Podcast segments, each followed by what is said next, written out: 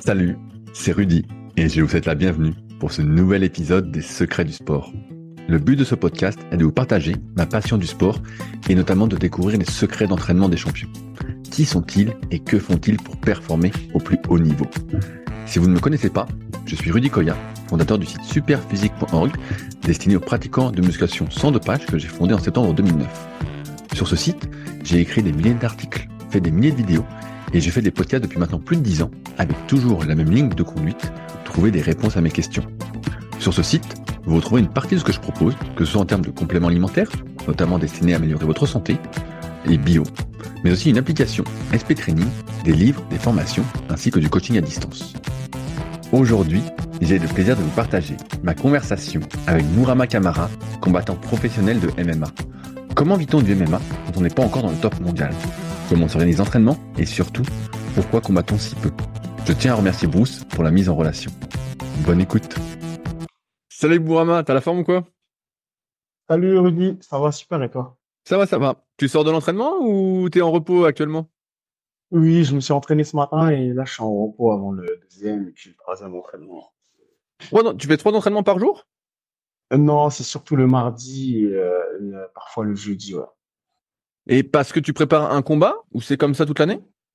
Non, non, là je j'ai arrêté mon travail il y a, il y a deux mois et depuis bah je m'entraîne tout le temps quoi. Je m'entraîne minimum deux fois par jour, hormis euh, samedi, dimanche ou dimanche il n'y a qu'un seul entraînement.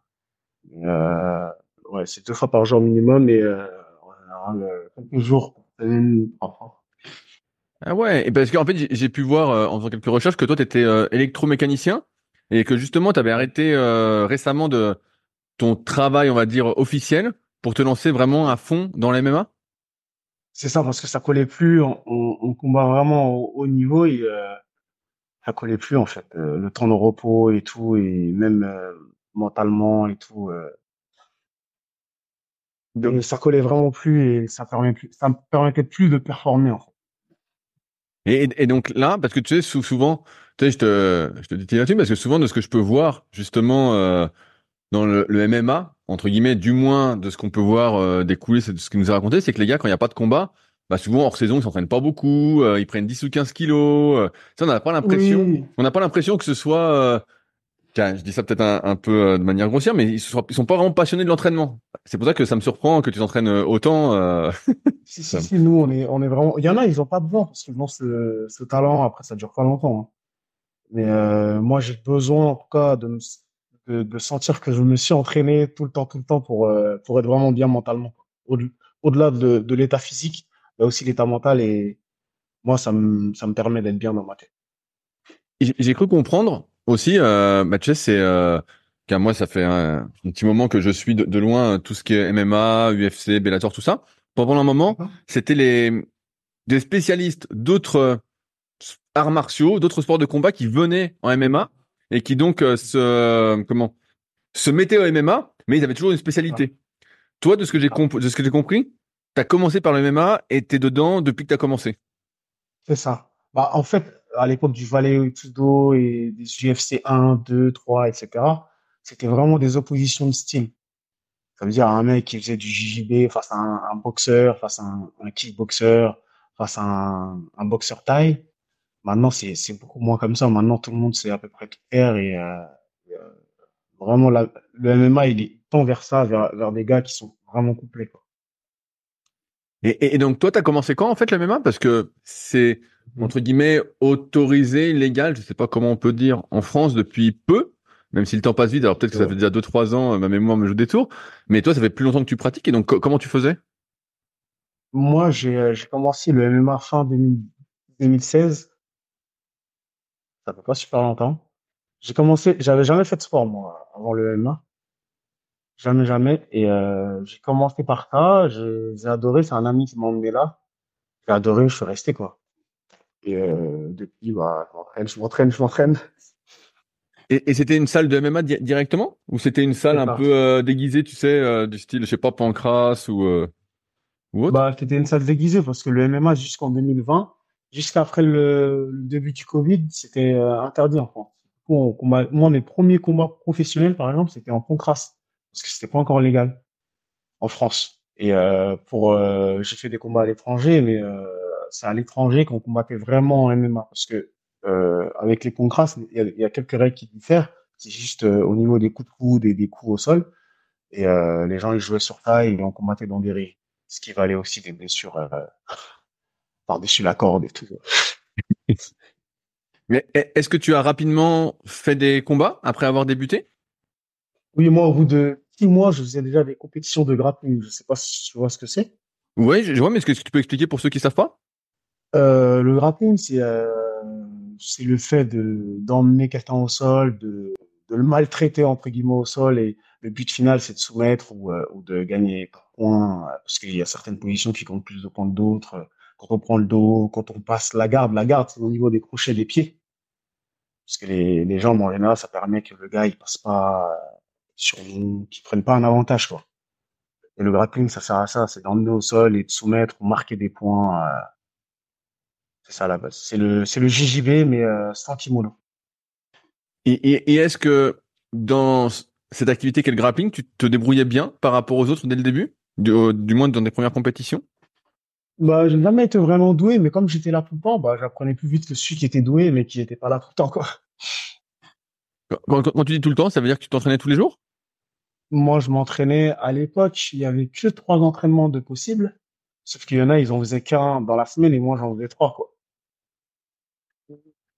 Et Ah. euh, ça, ça a duré à peu près euh, même pas un an. Après, j'ai augmenté le volume parce que tu te rends compte que en compétition, les mecs, ils dorment pas et, et euh, par la, par la suite, est-ce que tu peux dé- dérouler un peu ta, ta jeune carrière jusqu'à aujourd'hui? J'ai fait, euh, j'ai commencé par des compétitions de, de grappling, des tournois, etc. J'en ai gagné, j'en ai perdu. Euh, ensuite, j'ai fait des, euh, des tournois de Pontcrass, l'Île-de-France. J'en ai gagné aussi. Moi, je commande en 77, non, en amateur, je combattais en 84 kilos. J'étais, je pesais 80, 80 kilos, quoi. Je mangeais mon petit déjeuner pendant que les autres souffraient. Et euh, Ensuite, après le grappling, etc., j'ai commencé par, faire un peu de Pontcrass, euh, qui est devenu maintenant MMA. J'ai fait des compétitions, euh, beaucoup de tournois. Les tournois, c'est toujours compliqué parce qu'on t'appelle, tu combats là, tu retournes te reposer, on t'appelle pendant que tu dors, euh, tu dois recombattre. Et euh, ça s'est fait des fils en aiguille comme ça. Ensuite, on a, on a fait des combats aussi en Belgique parce que en Belgique, du coup, eux, ils avaient le droit de combattre euh, en MMA pur. Nous, c'était des opportunités à chaque fois d'aller en Belgique, de pouvoir vraiment se révéler euh, en, en vrai MMA, parce qu'à l'entraînement, on pouvait le faire, mais on pouvait pas vraiment le faire en compétition, en France en tout cas. Donc la Belgique, vu que c'était à côté, on allait souvent là-bas combattre. Ensuite, euh, passé, j'ai fait pas mal de combats amateurs, j'en ai fait 15, je crois, je me souviens plus exactement. Euh, ensuite, j'ai mon coach euh, qui m'a appelé un jour pour me dire, euh, est-ce que tu veux combattre en professionnel? Ouais, je suis chaud. Et, euh, de fil euh, on est arrivé là, on a fait le premier combat professionnel en Ile-de-France, c'était avec les règles Concras, Concras ou Kempo, je me souviens plus, parce que Kempo, il y a encore quelques règles à faire, mais je me souviens plus ça, fait que du MMA maintenant.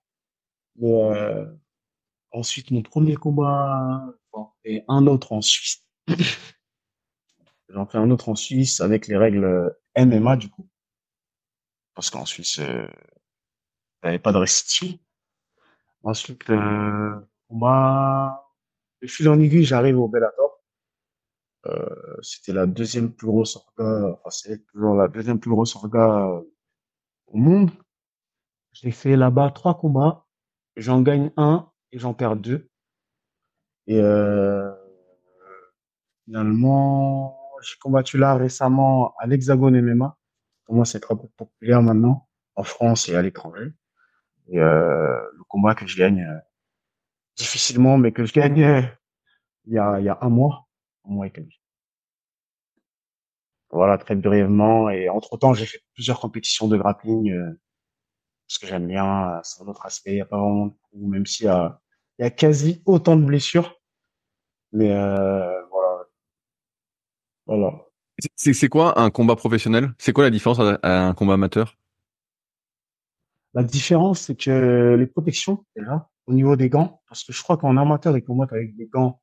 Je sais pas si tu connais un peu la boxe. Ouais, ouais, vas-y, mais tu peux expliquer euh, pour ceux qui nous écoutent. Euh, en fait, ils combattent avec des. En, vrai, en boxe anglais, je crois qu'ils combattent avec 14 os. C'est des tailles de gants. Et euh, en amateur, en MMA, ils combattent avec du 10, du, du 8, du 8 os. Et en professionnel, ils combattent avec du 4. C'est très, ah ouais. très fin, quoi. Et, euh, et euh, la différence, elle est là. Et au niveau des protèges tibias, euh, en amateur, ils ont des protèges. Euh, c'est tout maintenant, je crois. Et il n'y a pas de, je sais pas s'il y a des coups de, il y a pas de coups de genou à la tête en amateur. Et il n'y a pas de coup de coude, je crois. Il n'y a pas de coup de coude à la tête, ouais.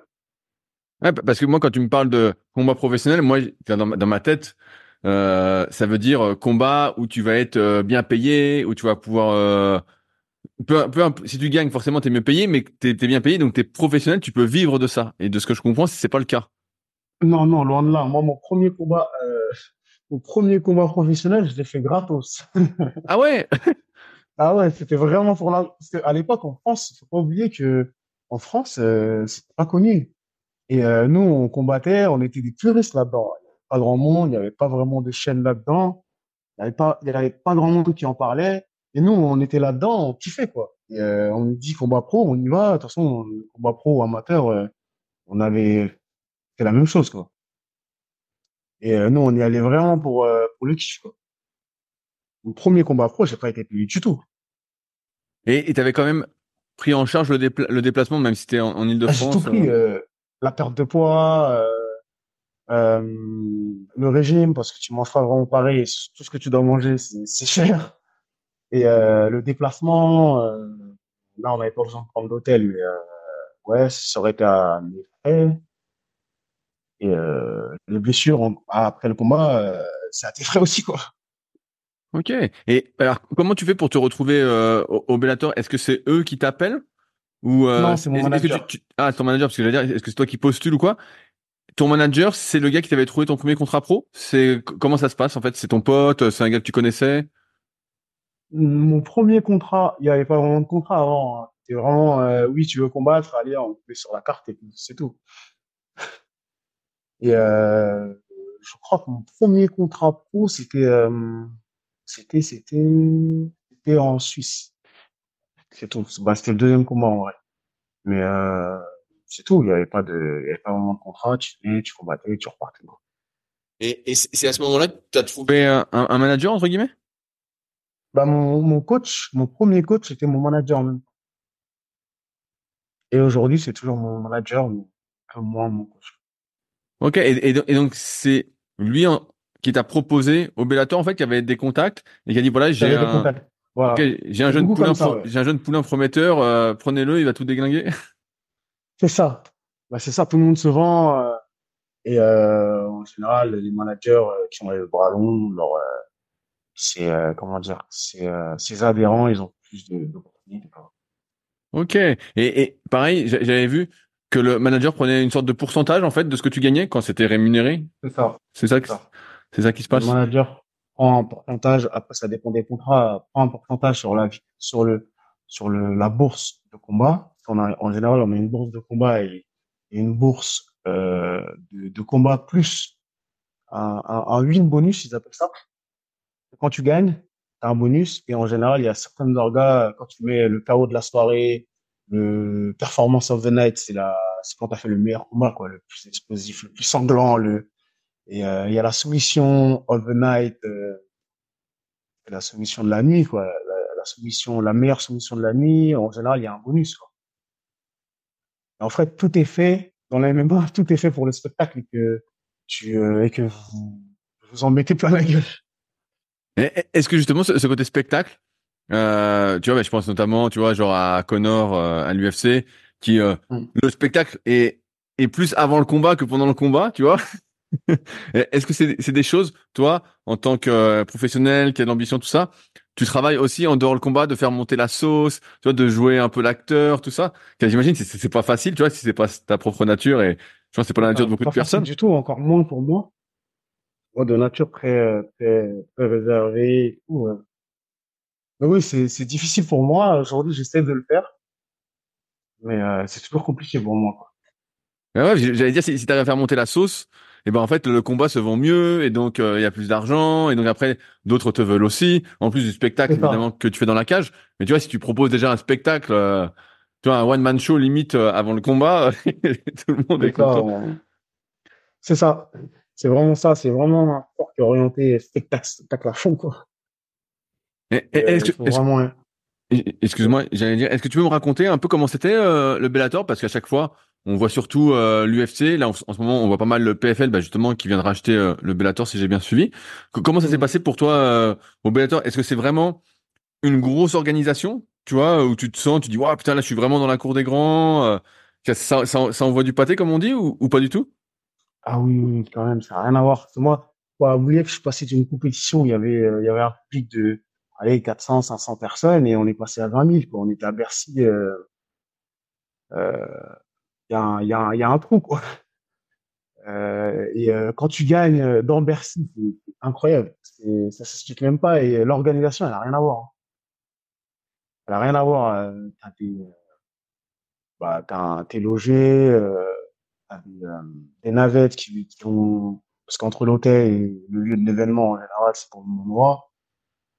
T'as les navettes qui vont te chercher, qui vont te récupérer.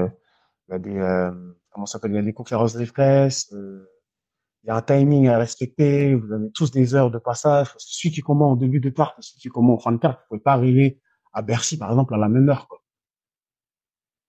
Vous pouvez pas vous échauffer à la même heure. Du coup, euh, au Bellator, c'était vraiment organisé comme ça. Et dans les autres orgas que j'avais fait, c'était tout le monde arrivait. euh, C'est l'heure de t'échauffer. Tu te réveilles de ton sommeil. Chauffer, quoi. Alors que là, c'est vraiment millimétré, euh, le temps, euh, même euh, les mecs, avant de rentrer dans la cage, euh, il y a un gars, il a, il a des oreillettes, il te dit, ouais, euh, c'est maintenant. Toi, t'attends ta musique et il te dit, non, non, on s'en fout de ta musique, tu vas tout de suite. Alors, parce que pour expliquer le truc, c'est que on, on- pour rentrer dans la, dans la cage, dans le ring, en général, on a tous une musique d'entrée. Fait partie du spectacle. Et, et toi, elle a, elle a pas fonctionné? C'est ça? Bah, moi, elle m'a dit de, la première fois, elle m'a dit, oui, euh, euh, ma, ma musique, elle a mis du temps à arriver, en fait. Et moi, je l'attendais. Et euh, elle me dit, oui, vas-y, vas-y. Je dis, bah non, mais je fais quoi? Ma musique, elle n'a pas commencé. Mais voilà, ça change un peu des organisations habituelles. J'ai cru J'ai comprendre- attendu ma musique pour rentrer.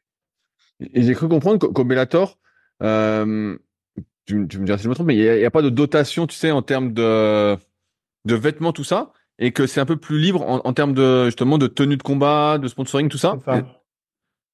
Ok, donc là, tu pouvais Voilà. t'habiller, tu pouvais t'habiller un peu comme tu sais au début de l'UFC avec euh, ton short bariolé, tes, tes sponsors entre guillemets, tout ça. C'est ça.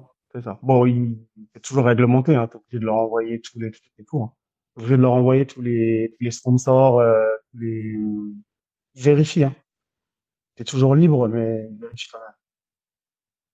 Ta banderole, euh, ton short, euh, ton t-shirt, euh, quand tu rentres, euh, tout ce qui est publicitaire, euh, tu leur envoies la marque, etc., le logo, ouais, pour pas qu'il y ait de concurrence non plus.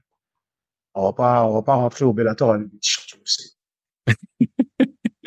voilà. Ouais, j'imagine. Voilà, c'est toujours encadré. Et, après, bon, très bien. Et surtout au niveau du salaire, ça avait rien à voir. Quoi. Et euh, les grosses orgas comme ça, ils payent beaucoup mieux. Euh, T'as plus de quoi vivre. Est-ce que, euh, alors, euh, j'en ai un exemple. Là, tu as fait trois combats au Bellator. Est-ce que c'était déjà un contrat pour trois combats dès le début quand tu es arrivé au Bellator? C'était un contrat pour... pour non, d'abord, quand je suis arrivé au Bellator, c'était un one-shot. Ok. Sauf que le one-shot, je le gagne et le, le matchmaker, c'est celui qui, qui organise les cartes de combat. Et qui met, oui, toi, t'es face à lui, toi, t'es face à lui. Parce qu'il regarde le palmarès de tout le monde, euh, le palmarès de tout le monde. Et euh, il met lui face à lui, et il envoie les contrats, celui qui accepte, celui qui accepte pas, hein, parce qu'on a toujours le choix, hein, quand même. Et euh, euh, ce qu'il en était déjà. Et euh, Et ensuite, suite à ce premier combat-là, il t'a prolongé pour deux combats alors?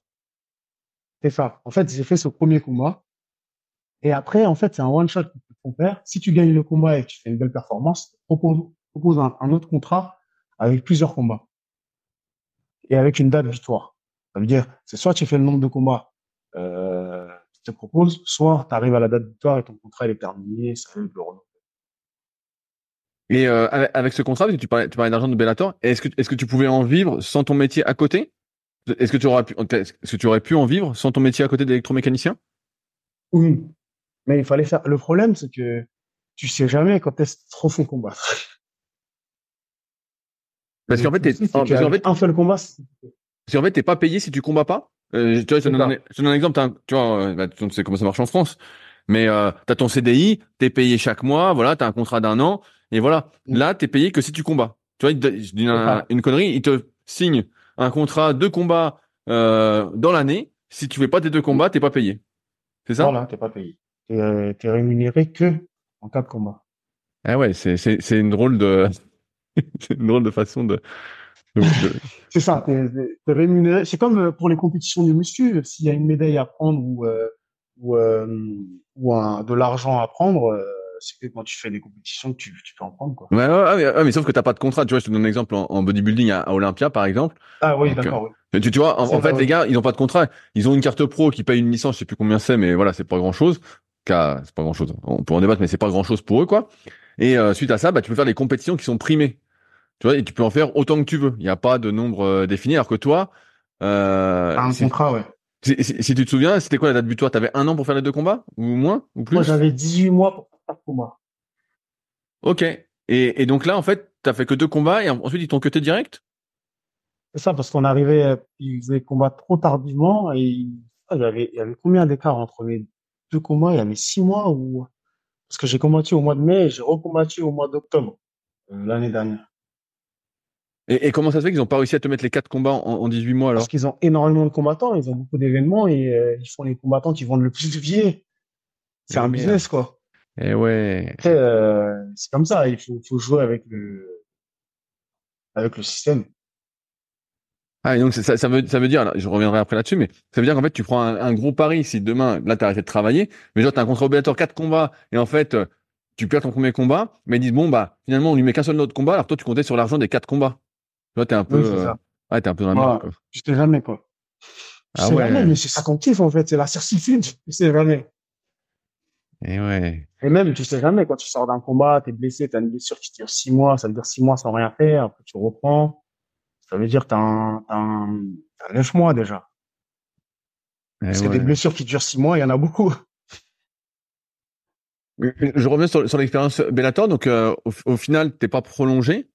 Euh, non. En fait, on a eu un accord avec eux, c'est qu'on recombat ailleurs et on re-signe avec eux si, euh, si eux le veulent. Ou eux, c'est ce qu'ils nous ont proposé. Ils nous ont dit bon, on a besoin de plus se développer, arriver à, un niveau euh, plus élevé parce qu'ils voyaient le potentiel. Mais pour eux, je devrais combattre dans une plus petite organisation, me refaire la main et revenir. il n'y a pas de souci pour la hausse.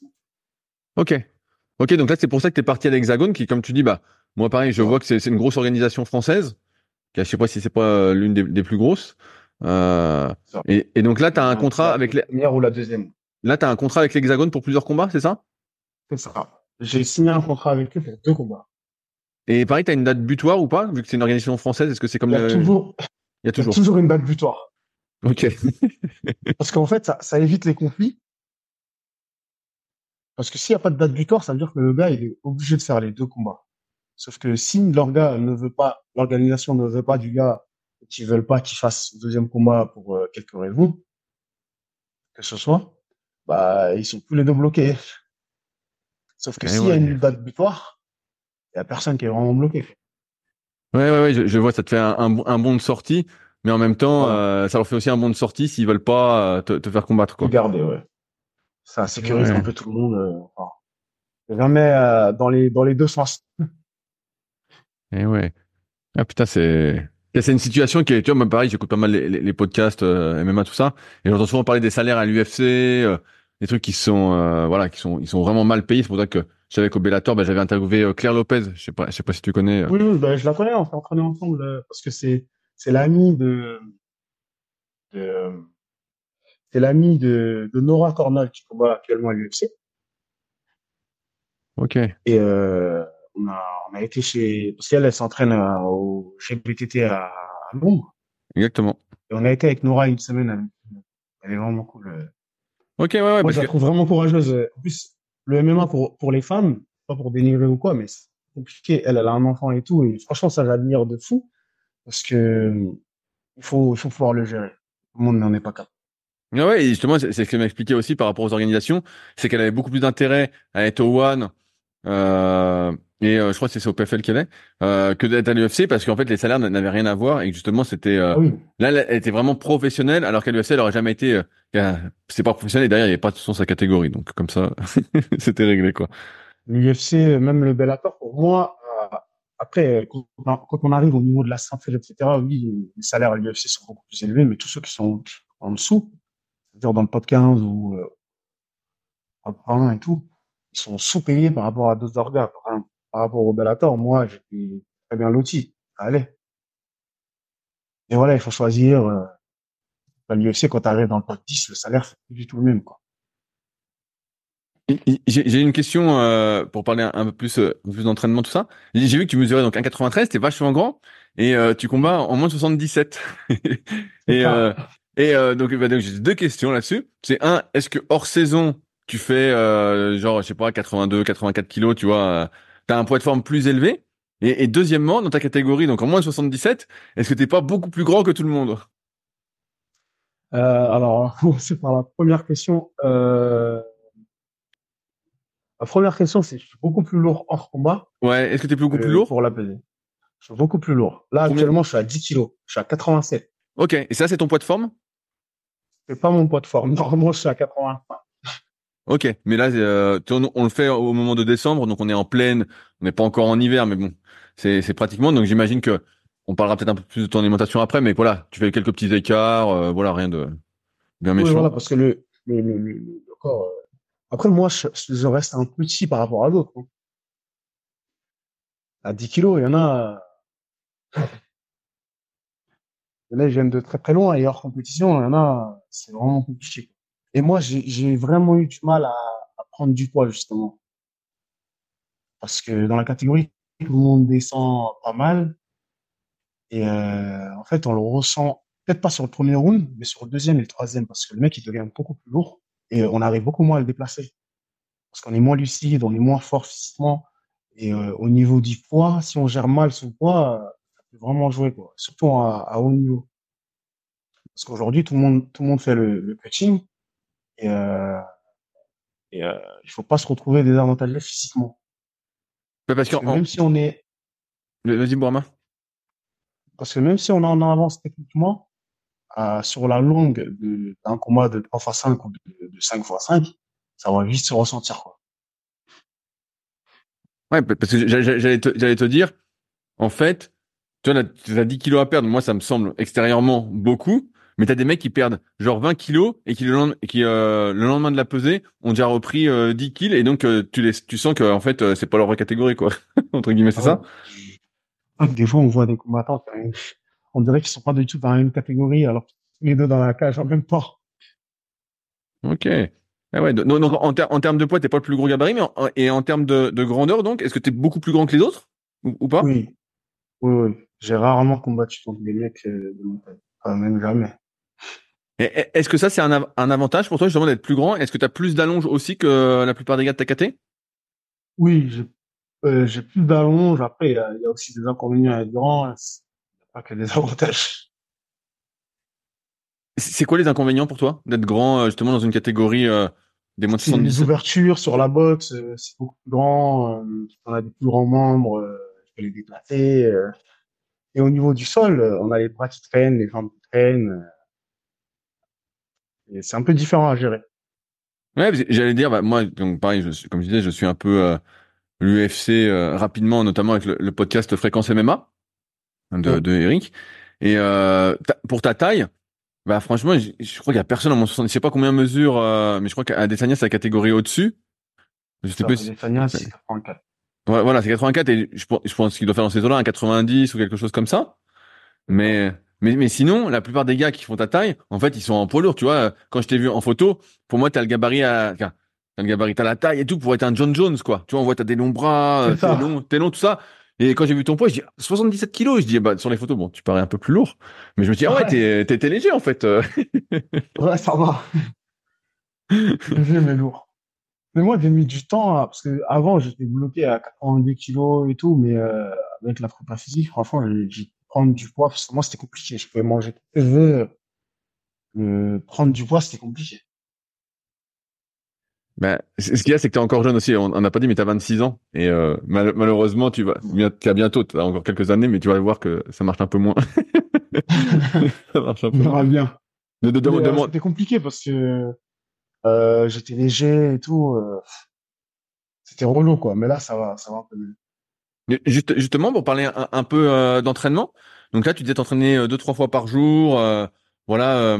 En, en, moyenne, c'est quoi tes entraînements? Est-ce que c'est combat, combat, combat? donc, j'ai une connerie, mais matin boxe, après-midi grappling, et, et puis soir, euh, s'il y en a encore un, euh, genre, euh, je sais pas, euh, JJB, allez, voilà, comme ça.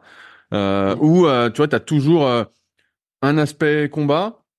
Donc voilà, par exemple, boxe le matin, prépa physique l'après-midi, et puis le soir, c'est un peu aléatoire en fonction des besoins? Comment ça s'organise?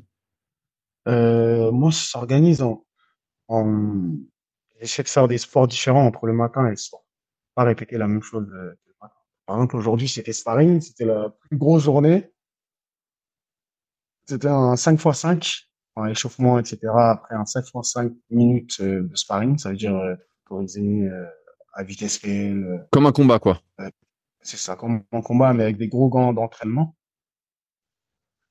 Et euh, ça, c'est la plus grosse journée. Par exemple, ce soir, je vais avoir la physique et juste après, je vais avoir euh, la boxe anglaise technique.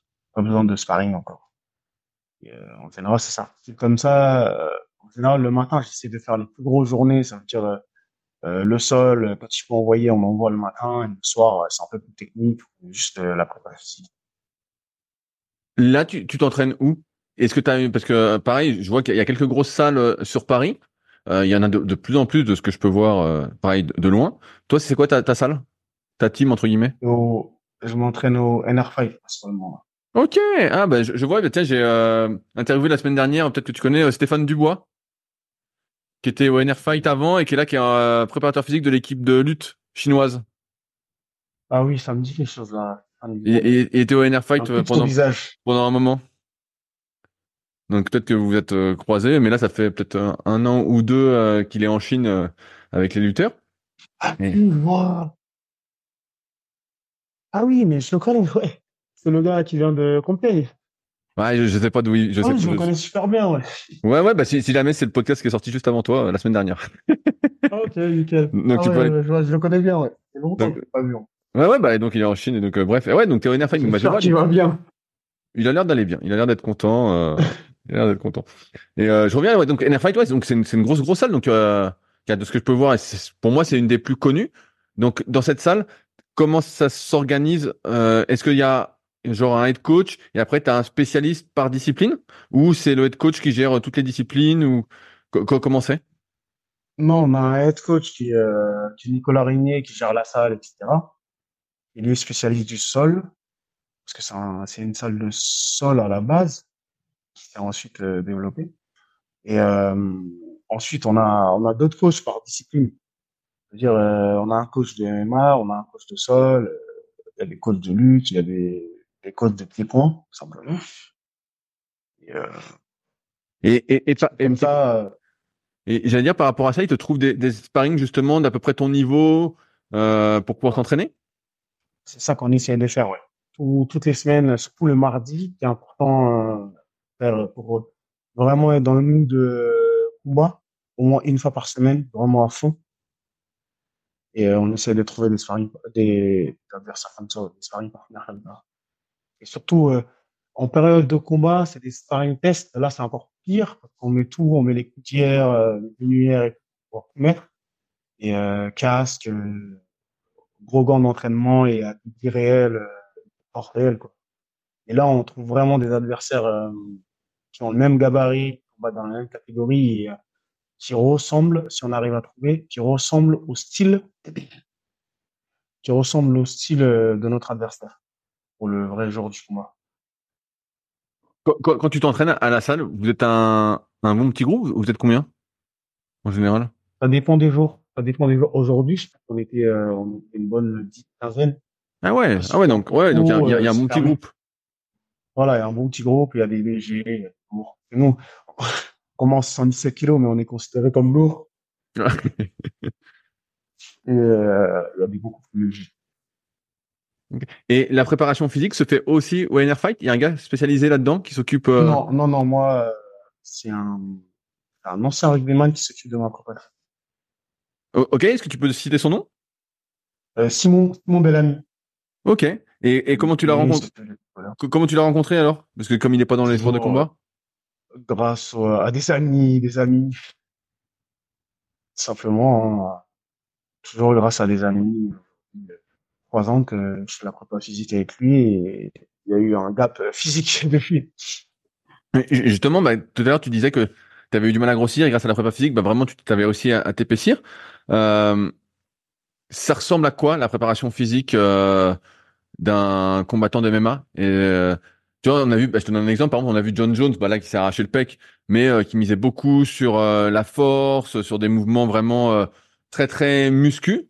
Donc bon, je pense que c'était pas, c'était pas, je pense qu'il fallait faire, mais bref.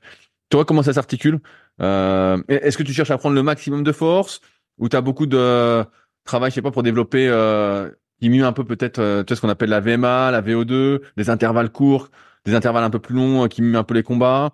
Euh, comment ça s'organise Si tu sais m'expliquer? Euh, moi, les entraînements, ça dépend de la période. euh, Si c'est là, actuellement, par exemple, il n'y a pas vraiment de, on essaie de, d'avoir des cycles. Je veux dire, on va faire un cycle de force, un cycle de, d'explosivité, un cycle de, de, de puissance qui est un peu différent, je trouve. Et, euh, ça dépend, ça va, ça va se jouer sur euh, quatre, quatre semaines en général. Et là, actuellement, on est un peu sur un cycle de- d'explosivité, quoi. C'est un peu moins lourd au niveau des charges, mais on doit vraiment être explosif. Et euh, moi, les entraînements de de prépa, ça finit toujours par, euh, par un, par un ou Ok, ok, ouais, je, je vois. Donc, tu as toujours une composante euh, conditioning, comme on dit, en fin de séance. C'est ça. Conditioning à la fin. ouais. Et, et est-ce que des fois, il y, a- il y a des séances alors qui peuvent s'apparenter, parce que là, on- donc tu parlais euh, puissance, explosivité, force, qui peuvent s'apparenter euh, à être que du conditioning. Tu vois, c'est une séance euh, conditioning euh, en plus de ce que tu fais en sparring, qui est déjà du conditioning entre guillemets. Mais t'as- est-ce que tu en as encore en plus? C'est ça. Des fois, quand on se rapproche vraiment du combat, on peut faire un, un minimum de 35-40 minutes. Ok, ok, ouais, mais je Un minimum de 40 minutes, là, là Et, et, et ce euh, rythme, sur, euh. Vas-y, vas-y, Bourama. Et euh, sur 40 minutes, euh, avec beaucoup d'ateliers, je crois qu'on faisait sur 7 ou 8 ateliers. Et, euh, là, moi, ça attaque. Parce qu'on charge un tout petit peu quand même. Et euh, il faut aussi mettre de l'explosivité en même temps. Là, pouvoir, pouvoir combiner les deux, c'est un peu ça le plus compliqué. Et une autre question. Euh, tu t'entraînes combien de jours par semaine au, au- au final?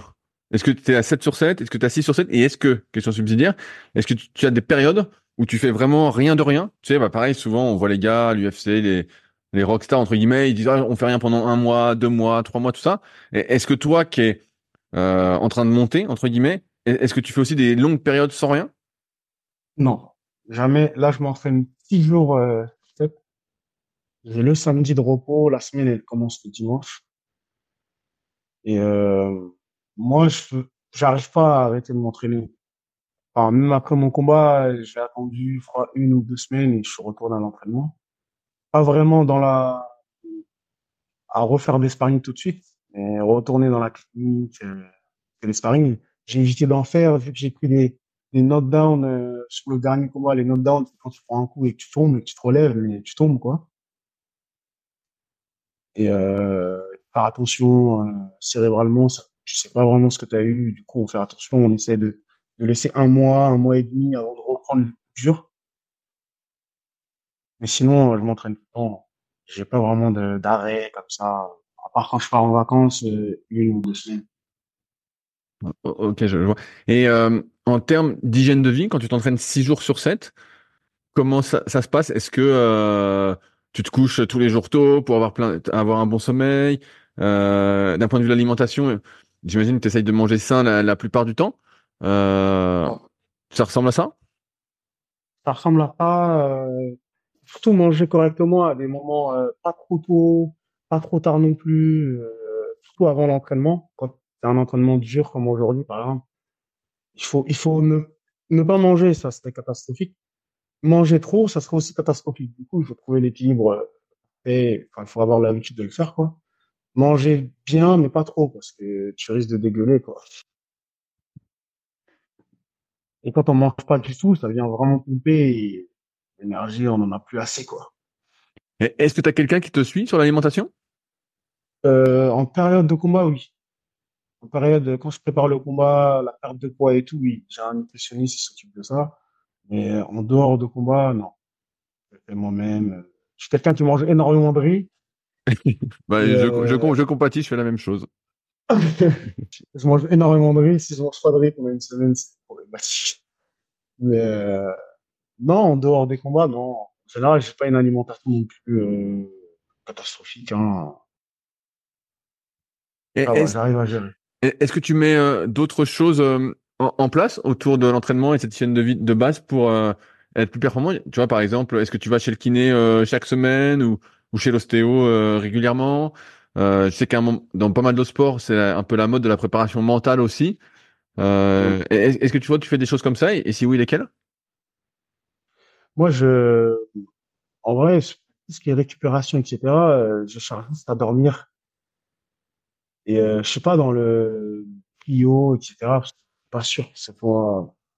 Moi, je cherche vraiment à dormir, c'est l'essentiel numéro un. Moi, je, je peux avoir des troubles euh, du sommeil, des fois, où je dors vraiment mal.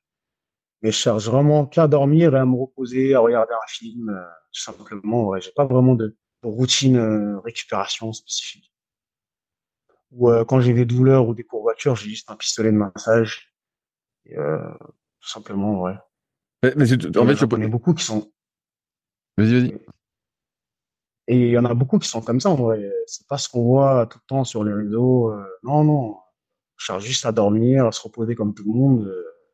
Voilà, c'est pas la cryothérapie tout le temps ou le, le cupping. euh, loin de là, quoi. Ouais, tu veux pas des traces de ventouse? Non, non, j'en ai jamais fait d'ailleurs. euh, des fois, quand je me sens vraiment fatigué en prépa, parce que on on a une période où on est vraiment, vraiment fatigué, je, je me mets un, un bain très froid avec des glaçons. Tout à l'heure, tu, tu parlais, tu parlais des, des blessures. Toi, est-ce que tu as déjà eu des, des grosses blessures qui t'ont éloigné justement euh, des combats pendant de longues périodes? La seule grosse blessure que j'ai eue, c'était euh, pendant un combat, je me suis cassé le bras. Et en vrai, euh, c'était une fracture déplacée, du coup, ils ont dû m'ouvrir et tout, c'est ça qui a pris du temps. Mais même ça, de trois semaines, je m'entraînais déjà, parce que je faisais déjà ma prépa physique. Ah ouais.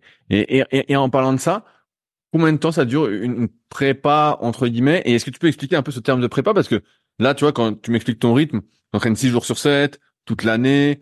Euh, Qu'est-ce qui change fondamentalement en prépa et combien de temps ça dure avant euh, le combat? En général, euh, la prépa d'un combat, en minimum, c'est huit semaines. On essaye d'avoir, nous, en tout cas, huit semaines.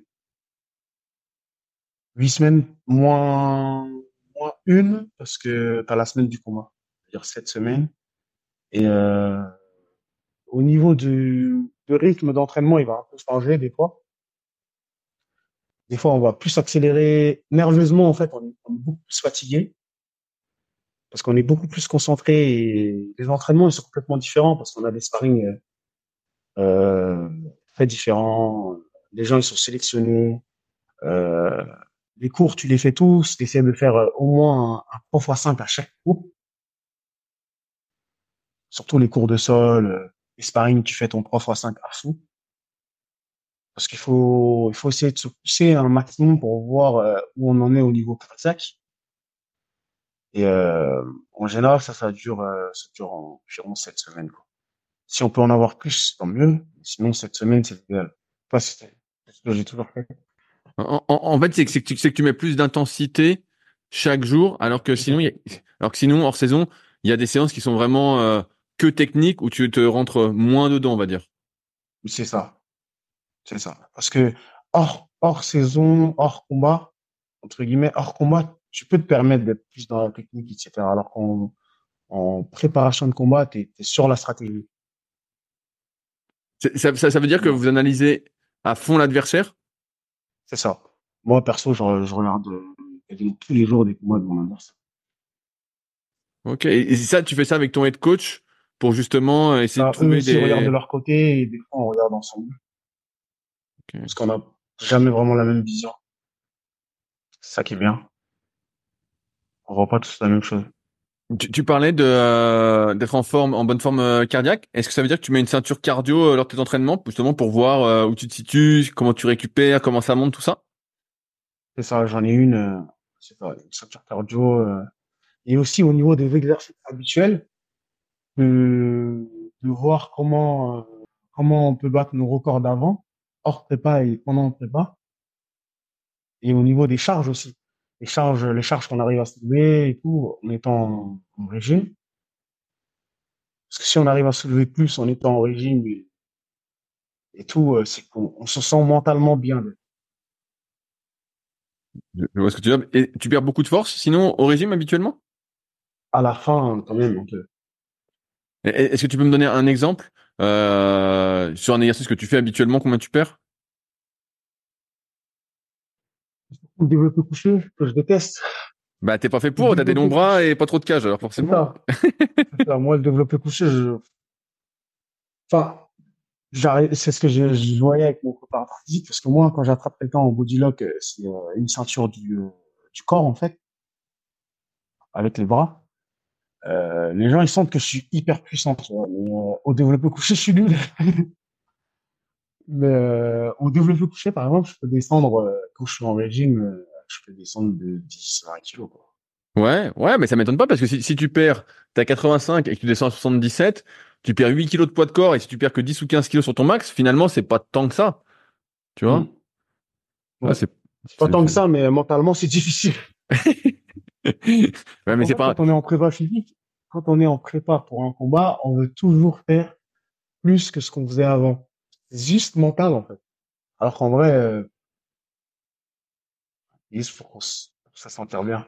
Ouais, ouais, ouais. C'est surtout que le développé couché, comme tu dis, ça n'a pas forcément une grosse incidence sur ta performance à la fin dans la cage, vu que tu vas jamais pousser comme un développé couché euh, en étant tout euh, au sol. C'est rare que ça arrive cette position quand même. Ah, Mais ça peut arriver, ça peut arriver. Et surtout au sol, quoi. Ouais, ouais, ce que j'allais dire quand tu dois au sol, ça peut arriver. Ouais. Ou contre la cage. Donc, donc, là, ça, ça fait maintenant 2-3 euh, mois que tu as arrêté ton travail à côté. Euh, donc là, tu es avec l'Hexagone. Euh, et euh, donc c'est mon pote euh, Bruce qui euh, t'aide aussi un, un peu en, en, tant que sponsor. voilà à côté. Comment ça, ça marche pour trouver des sponsors quand on n'est pas, tu vois, je te donne un, si t'es Conor McGregor, tu vois, j'ai pas trop de doute sur le fait que tu trouves des sponsors assez facilement. Mais euh, mm. toi, qui es un jeune, qui est en train d'essayer de monter, voilà, là, tu as eu quand même deux défaites donc au Bellator, donc j'ai pas trop suivi comment ça s'était passé. Là, l'Hexagone, tu viens de te relancer un peu. Euh, mm. et comment tu démarches des, sponsors? Est-ce que c'est toi qui gères ça? J'ai vu que tes réseaux sociaux bah, étaient très bien. Franchement, tu as des belles photos. Là, je trouve qu'ils sont, ils sont il est vachement bien ta page Instagram. Euh, Est-ce que c'est les sponsors qui viennent vers toi ou c'est toi qui vas démarcher? Comment tu fais? Euh, ça dépend parce que les sponsors, ce qu'ils viennent chercher, c'est aussi le, fait, le retour sur investissement. Et euh, ce qu'ils regardent en premier, c'est le nombre d'abonnés, euh, etc. Comme tout quoi. Et euh, moi, en général, c'est des, des, marques de vente de gants et tout qui viennent des marchés, mais ça m'intéresse pas parce que en général, ils te proposent de donner euh, deux paires de gants et je sais pas, c'est comme pour eux quoi. Ils t'ont pris pour un influenceur. c'est ça, et euh, ça, ça nous intéresse pas parce que bon, pour m'acheter des gants, j'ai pas besoin de deux quoi. Et euh, là, c'est euh, c'est Bruce du coup, Anthony Poncet qui me qui me sponsorise parce que je les connaissais d'avant. Et euh, c'est eux carrément qui m'ont poussé à, à, arrêter mon travail. Ils ont vu que tous mes adversaires que je connais, ils faisaient que ça il faisait que ça. Et moi, de l'autre côté, je m'entraînais, j'ai fait une histoire de boulot par, jour. Euh, je commençais mes journées à 6 heures du matin, je finissais à 22 heures. Donc, euh, eux, ils m'ont dit, bon, euh, on veut bien te sponsoriser, etc. Et, mais par contre, arrête ton boulot, quoi, complet. Après, bon, euh, moi, j'y pensais depuis quasiment un an, mais c'est jamais simple quand t'es dans un travail, c'est jamais simple de le quitter comme ça, quoi. Et euh, eux, ça se fait comme ça depuis l'an aiguille. Et les autres sponsors, euh, j'en ai pas vraiment eu euh, tant que ça. Bon, ok, donc c'est là où je voulais en venir. J'ai l'impression que c'est très difficile. Tu vois, aujourd'hui, c'est quand même beaucoup les réseaux sociaux, tu- comme tu as dit, le nombre d'abonnés, tout ça, qui font que tu as des sponsors et c'est pas vraiment la performance en, en tant que telle, quoi. Et je trouve ça assez difficile. Pas Euh... vraiment la performance, non. Ouais, ouais, c'est pour ça que je te, te disais tout à l'heure, en fait, euh, faut, être, faut faire un one-man show avant le combat pour que les gens soient attirés, euh, tu vois, en exagérant un peu à, à la euh, Cédric Doumbé, tu vois, où en fait, euh, Ouais, bon, euh, il parle, il parle, il parle. En fait, tout, tout le monde sait faire le blabla que son combat, quoi. Le combat, finalement, bon, euh, après qu'il gagne, voilà, bah c'est mieux, mais en fait, son blabla suffit à divertir le monde et à ce qu'il ait des sponsors et ce qu'il soit mieux payé, quoi. bah, les gens, hein, pas le dire, les gens sont à la recherche du divertissement, quoi. Et en vrai, faut oublier que après des fois, nous on se plaint même du euh, trop de divertissement de certains, mais en vrai, c'est notre sport qui le demande. C'est un sport de divertissement, en vrai, quand on, regarde bien. Malheureusement, ça, ça dérive un peu. Et euh, alors, que- question, euh, question à la, à la con que j'ai. Est-ce que tu as déjà emmené euh, Bruce faire un petit sparring ou pas? Si, parce que j'anime. Ah, tu l'as emmené, raconte-nous. Parce que j'anime, du coup, attends, je te raconte l'histoire. J'anime, du coup, un, une fois par an avec eux, avec son ami euh, Yann, euh, leur groupe et tout. euh, j'anime une fois par an au Maroc un événement MMA. Du coup, eux, ils viennent une semaine. et moi, j'organise des entraînements tous les jours. on fait des sparring de MMA et tout. ouais.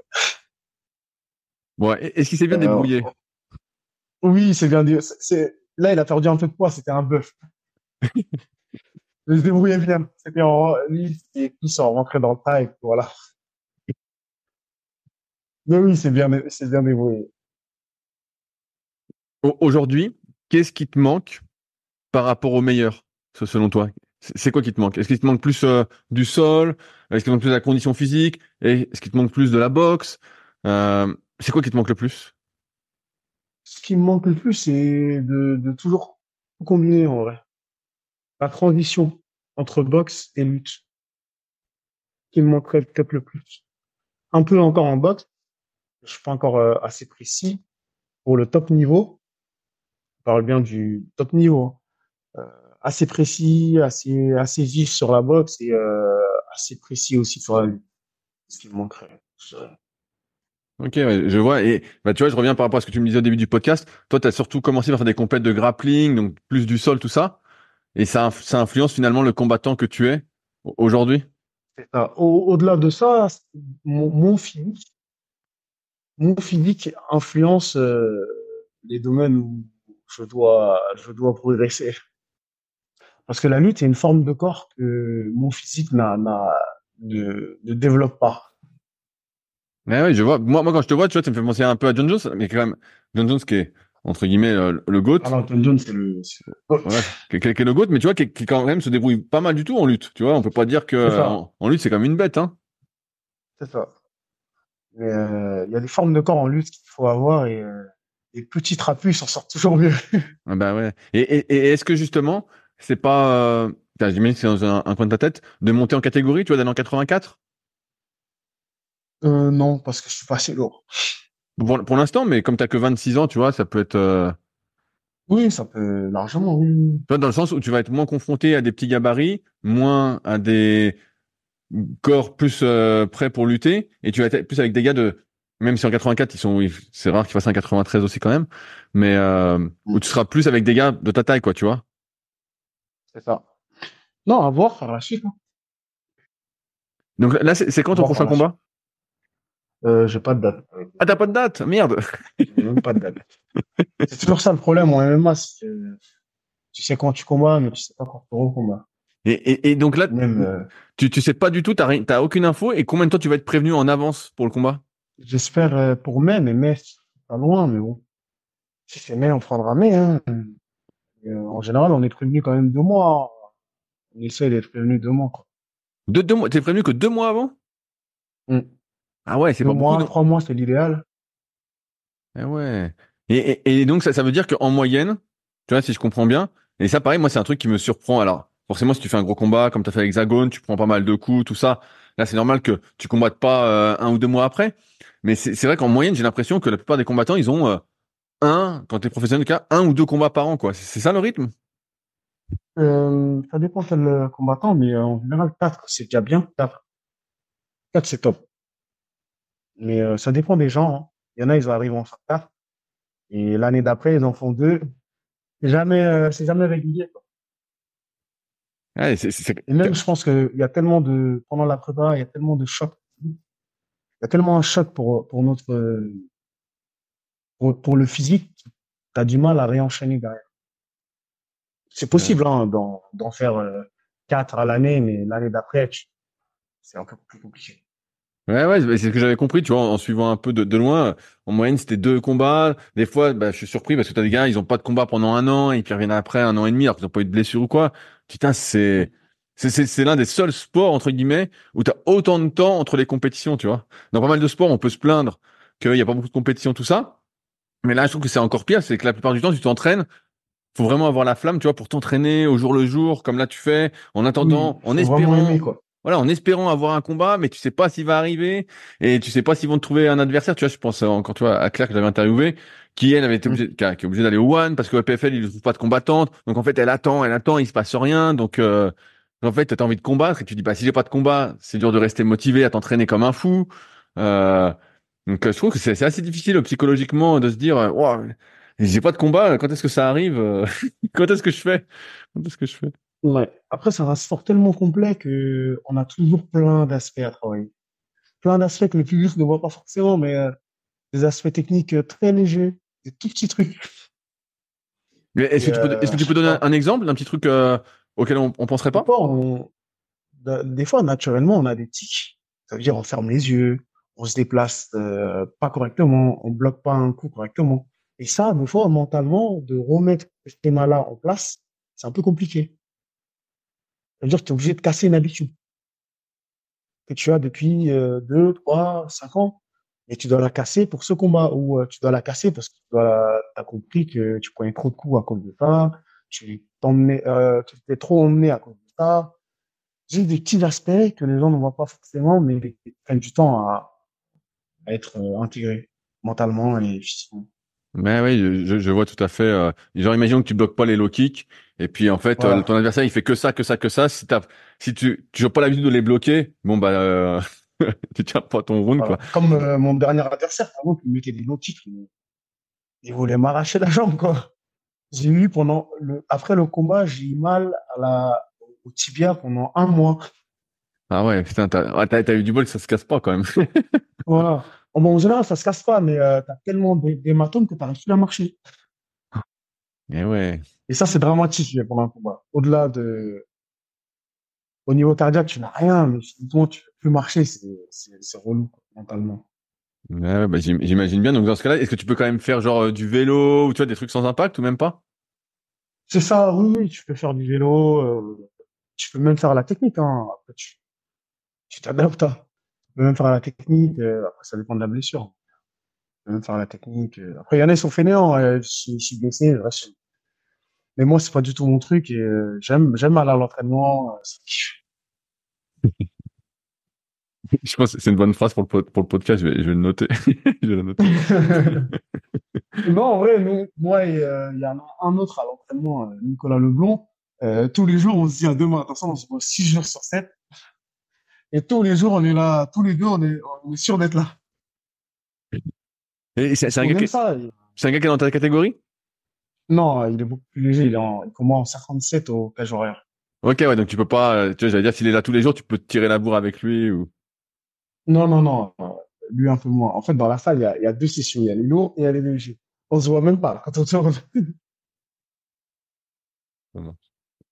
J'arrive euh, au bout de mes questions, euh, Bourama. Est-ce qu'il y a des sujets qu'on n'a pas abordés que tu souhaitais aborder? Non, je pense qu'on a, on a fait le tour. hein.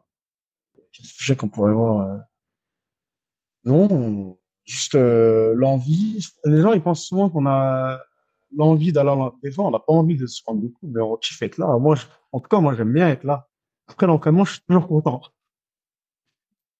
Bah, j'ai l'impression que le plus dur, quel que soit le domaine, c'est toujours de commencer ou de recommencer. Et euh, je sais plus qui disait ça. J'avais lu un, truc euh, comme ça. Il disait à chaque fois, il faut voir le truc en fait comme euh, tu continues. En fait, tu recommences pas ou tu commences pas, tu continues. Et moi, j'essaie de voir les choses comme ça. Quand tu re- tu fais genre, je sais pas là, je vais aller m'entraîner après comme toi.